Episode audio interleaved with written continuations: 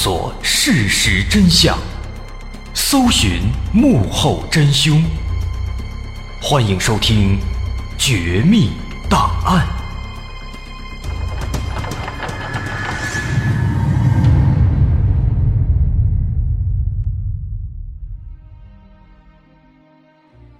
还原事实，探索真相。欢迎继续关注《绝密档案》，我是大碗。在上节，咱们讲了开婚庆公司的小小和一个即将结婚的新娘安妮的故事。说安妮在经历了一场失败的婚姻之后，终于找到了自己的真爱叶先生。这个叶先生呢是个大土豪，许诺给安妮两场豪华的婚礼，一场在苏梅岛，一场在澳门。但仅仅是第一场苏梅岛婚礼的前期筹备工作。就曲曲折折，意外频发。先是那个婚礼定金迟迟不到账，然后呢是接二连三的，因为各种各样的原因，就是上不了飞机，起不了飞。这到底是怎么回事呢？让小小也有点坐不住了。那鉴于现在的情况啊，实在是让人火大。那小小就在微信上问这二哥，到底是哪儿出了问题？二哥说：“你先别着急。”我去查一下。之后呢，很快，结果出来了。二哥跟小小说：“说哎呀，问题很严重啊！之前安妮给你打的那个十万块钱的那个定金呢，之所以始终还没到，是因为这笔钱不知道什么原因被银行给撤回了，而且这笔钱呢没有被撤回到原账户，而是通过网银。”被转到了安妮的前夫的账户里，这就邪门了。那这笔钱怎么会转到前夫的账户里呢？安妮回忆说：“说当时离婚的时候啊，因为发现前夫出轨，太过生气，啊，她没收拾行李，直接就离开家门就走了。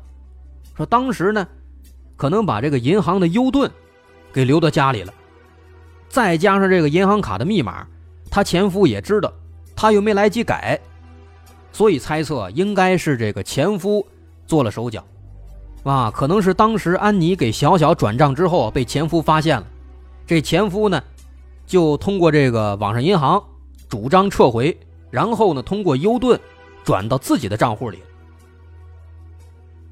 不仅如此，后来安妮又告诉小小说，说她发现前夫甚至还雇佣了黑客，入侵了安妮的电脑。发现了这个安妮订机票要去苏梅岛的事儿，于是呢，这个前夫就让黑客冒充航班的客服给小小他们发信息，说航班因为机械故障延误了飞行，但实际上呢，那航班根本就没出事根本就没有延误。也就是说呢，这背后一直都是前夫在使坏，让小小的婚庆团队始终不能起飞。那目的就是阻止安妮结婚。好家伙，这些事儿把二哥跟安妮气得都不淡定了。说小小当时在旁边听的，也感觉这前夫实在太气人了，他就帮着安妮出主意。他说：“这样，咱们验证一下，咱们现在就买一张机票，就买明天十八号去这个苏梅岛的机票，咱们看看这个机票买了之后会不会还出问题。”于是当时呢，他们就买了一张机票，买了之后到了第二天十八号白天，果然跟上次一样，小小的手机又收到了这个航班延误的消息。甚至后来安妮那边还收到了陌生人的威胁，威胁安妮说：“如果你出国，那么你的父母就有可能会有生命危险。”好嘛，这一系列的事情发展到这儿啊。让小小还有他的团队们真是开了眼了，心想做婚庆这么长时间了，头一次遇到这么奇葩的事情，这前夫也太小心眼了。不仅如此，安妮还告诉小小说，说其实前夫啊一直在通过各种方式骚扰她，他认为离婚的时候安妮有隐瞒的共同财产没有分割，所以这个前夫要求法院调查重新分割财产，还认为安妮呢。是婚内出轨，在没有离婚的时候就已经跟叶先生在一起了，说要告安妮。为此呢，这个安妮也是非常苦恼，但是没有想到现在，这个前夫竟然用这样的下三滥的手段来阻挠自己，啊，安妮也非常生气。所以在接下来的几天当中，为了防止安妮的前夫再搞一些小动作，这叶先生干脆啊就把安妮的银行卡、支付宝还有微信钱包，全都设置了一个每日交易限额，如果交易超过五千块就不能用了。啊，这样一来呢，这个前夫应该就搞不了什么鬼了。这如此奇葩的事情啊，也让小小跟他的团队们也是不知道说什么好，在旁边看着也是。没话说。那终于这些事儿呢折腾完了，时间就到了九月二十一号了。确保前夫不会搞事儿了，二哥又找熟人订好了前往苏梅岛的机票。那这回大伙终于可以去机场可以飞了。但是到了机场之后一取票啊，才发现这二哥找的这熟人啊不靠谱，事儿答应了没办成，没给买上票，说买上了。这个无奈之下，安妮只能在机场附近帮小小他们订了一个酒店，大伙儿先住一天。第二天机票的问题解决了，咱们一定能出发。这个节骨眼上啊，这小小折腾的也是不知道说什么了。而且这时候呢，小小突然想到，之前那个来澳门的何先生都已经离开了好几天了，可是澳门那边那五十六万的定金，到现在。一直没到账啊，跟上次那十万块钱那个定金一样，光看见这个转账的凭证截图了，钱没到。于是这小小呢就去问那个叶先生还有二哥他们。叶先生一听非常生气，心想怎么这么长时间还没到啊？那为了这个事儿啊，叶先生还跟澳门那边还发了顿脾气，说对方没有诚意，你说转了怎么还没转过来？哎，这一发火啊！有效果了，当天晚上，澳门那边那个何先生就让财务连夜加班，给小小等等这个所有的供应商啊，婚庆的这个相关的材料供应商，每个人都转了这个预付款，定金转过来了。但是很快发现又出问题了。据说呢，这个财务当天啊，人家本来晚上有别的事儿，可能有约了，结果呢，何先生让加班。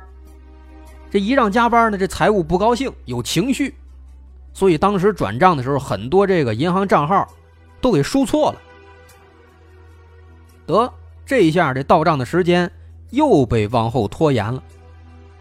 之后又等了很久，那边终于把这个给所有人的转账的凭证截图，最新的这个凭证截图给发过来了。但这次呢，跟之前一样。也是光有这个转账截图的凭证，那个钱呢，迟迟没到，啊，当然这个就是后面的事情了。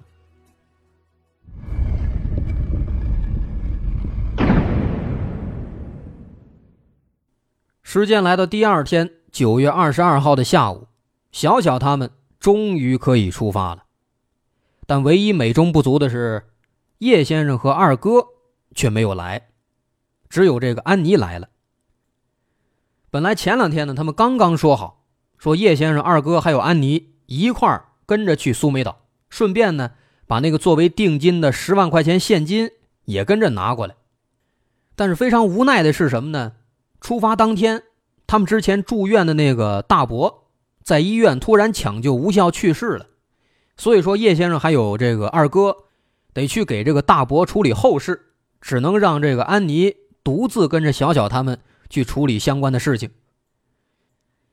小小他们一听，行吧。事到如今呢，他们几个其实也佛系了，心想这一家子这事儿实在太多了，怎么光有事儿？他们爱怎么忙怎么忙吧，只要我们能赚钱就行，随便吧。不过呢，这个叶先生还有这个二哥啊，为表歉意，特地给他们预定了豪华包机。说当时小小他们。刚刚走进机场，就有这么一个客户经理，还有几个工作人员，专门过来为他们带路。一路上啊都是专用通道，畅通无阻。过了边检，来到要乘坐的这个飞机面前，小小抬头一看啊，是大吃一惊。一架这个小型的飞机就停在眼前。经过这个客户经理一介绍，他们才知道，他们马上要乘坐的这个飞机呢，就是著名的湾流 G 五五零。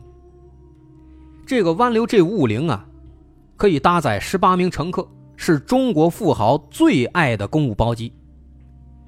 小小他们一看啊，真是开了眼了，之前没坐过，在这个飞机上好奇的到处转悠，东看看西摸摸。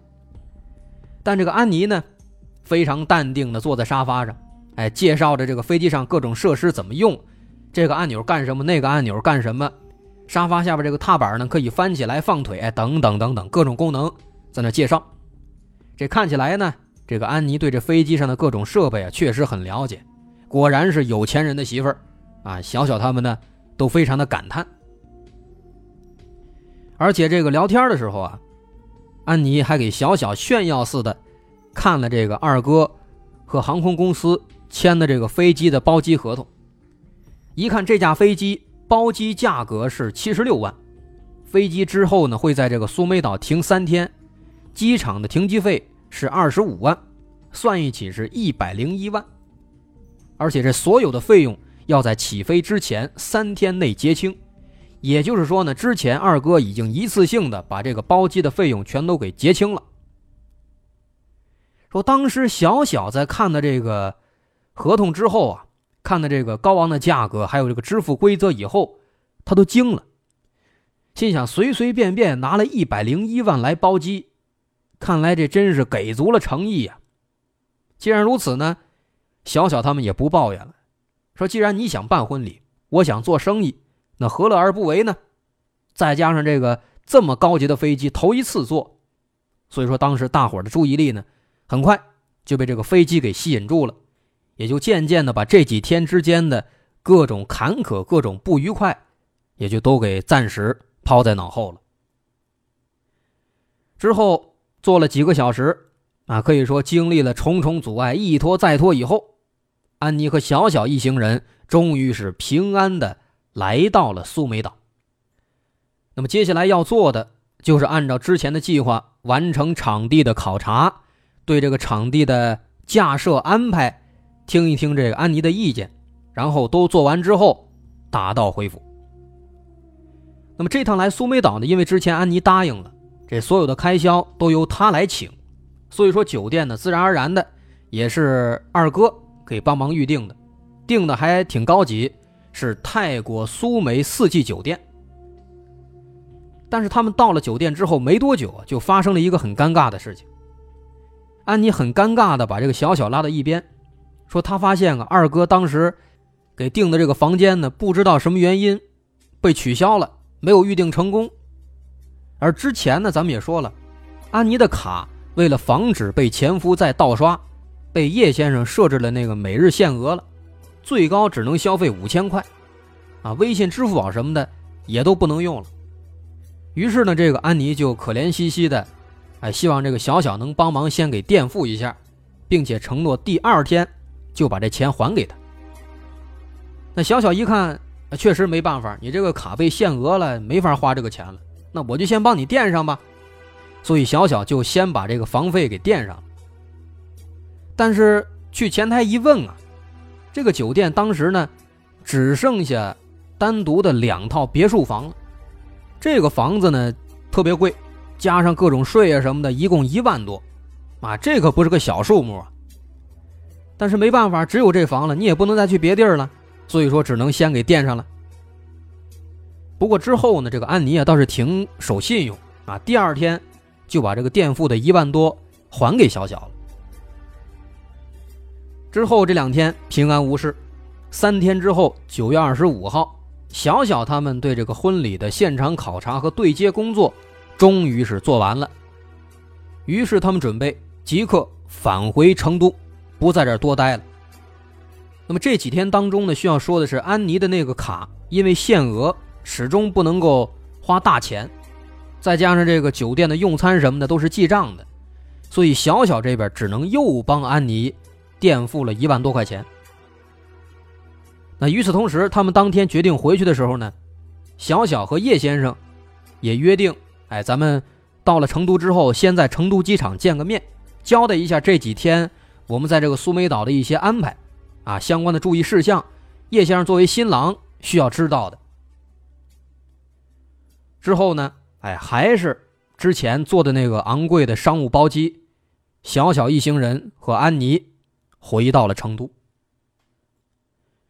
到了成都之后呢，一下飞机又看到之前那个航空公司的经理了啊，是来接这个安妮的，好像说是要提前再签一个之后去其他别的地方的一个包机合同。而小小呢，就在那儿等这个叶先生和二哥，但是等了半天，转了一圈呢，俩人没有来。那就在这个时候呢，叶先生发来了一个消息，说：“哎呀，不好意思，我们这儿啊有点突发情况。”去不了机场了，这样你们先回，咱们之后呢再约时间。那也没办法，就这样，这个泰国苏梅之旅结束了。但这个小小呢，还是没有看到叶先生和二哥，也依然没有收到澳门转来的五十六万定金。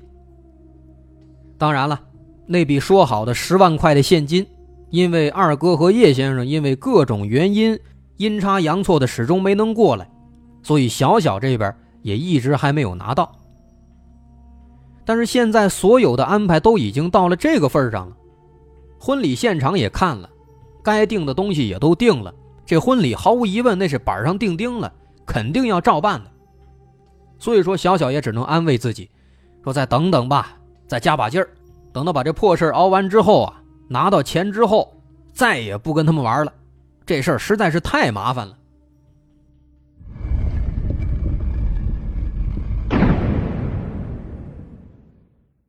说二十五号从苏梅岛回来之后，没休息两天，小小他们团队呢又马不停蹄的开始了婚礼的前期准备工作。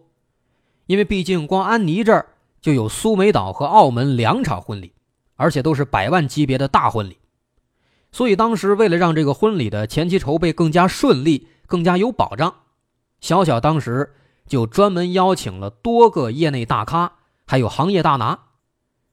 而且因为这个小小的幸福时光婚礼馆在业内的口碑还有信任度都是非常高的，所以说虽然当时这两笔定金都还没有到账，但是这些大咖大拿们还是预留了档期，也相应的对自己的这个工作安排做了一个调整。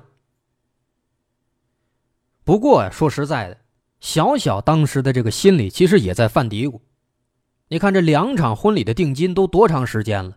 始终没有到账，而且这个支付的过程呢是极其的曲折，总能遇到奇怪的事情。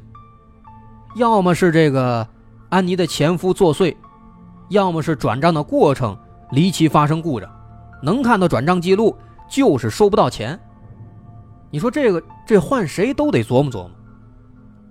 可是再转念一想呢，安妮和小小，包括小小的团队，大家都很熟了，都是朋友。再加上他们确实也亲眼看到了叶先生和二哥他们，动辄就花一百万来包机送他们去苏梅，这为的就是赔不是，诚意十足啊。所以自始至终啊，小小他们对这两场婚礼的真实性，还都是深信不疑的。毕竟谁会花这么大的代价来骗人呢？而且就算是要骗他们，也没什么可骗的呀。总不能说就为了骗那个垫付的一万块钱吧，这肯定亏了。而另一方面，对于这个定金的事情啊，作为新娘的安妮似乎也感到挺不好意思的。所以后来呢，在这个国庆节前两天，安妮约小小见了一面，抱怨说澳门那边不知道怎么回事，转账一直没到。叶先生呢也去找了好几次了，那最终没办法，只能让澳门那边的何先生。派人把澳门婚礼的全部费用，包括定金，都用现金的方式一次性送过来，就不转账了。并且呢，说这个何先生还决定把澳门婚礼的这个预算从之前定的那个一百八十八万涨到三百六十万，这为的就是表达自己的歉意，同时也让小小他们先放心。除此之外呢，安妮这儿也是。为了让小小安心，安妮把自己的身份证还有银行卡也都交给小小了，说那个这几天可能忙，可能来不了。我这卡里呢还有点钱，大概有这么四百来万啊，这是我的小金库，并且一边说着呢，安妮还把他这个银行卡的这个最近的流水单给小小看了一眼，一看上面确实四百来万。所以安妮当时就说：“说实在不行的话，如果钱一直没到，那么你就把这个卡里的钱取出来，先把定金给付了吧。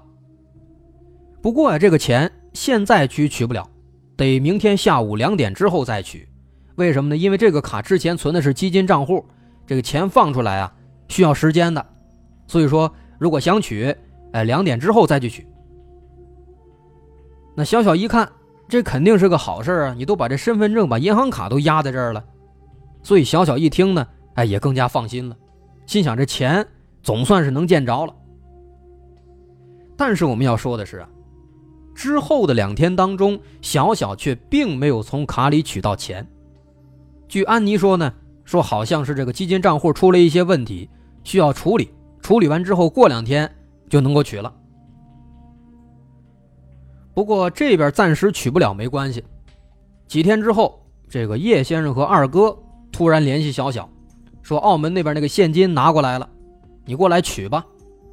哎，然后他们约定了一个地点，但是当时小小匆匆赶到之后啊，没看到二哥和叶先生，只看到安妮了。安妮说：“说这叶先生跟二哥啊，公司临时有事儿，先去公司拿文件了。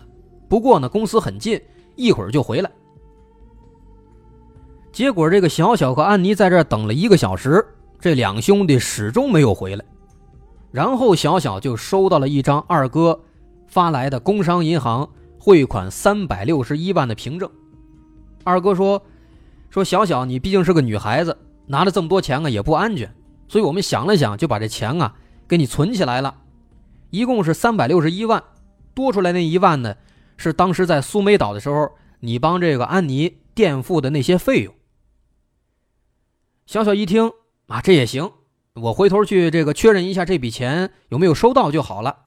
然后呢，小小就放心的离开了。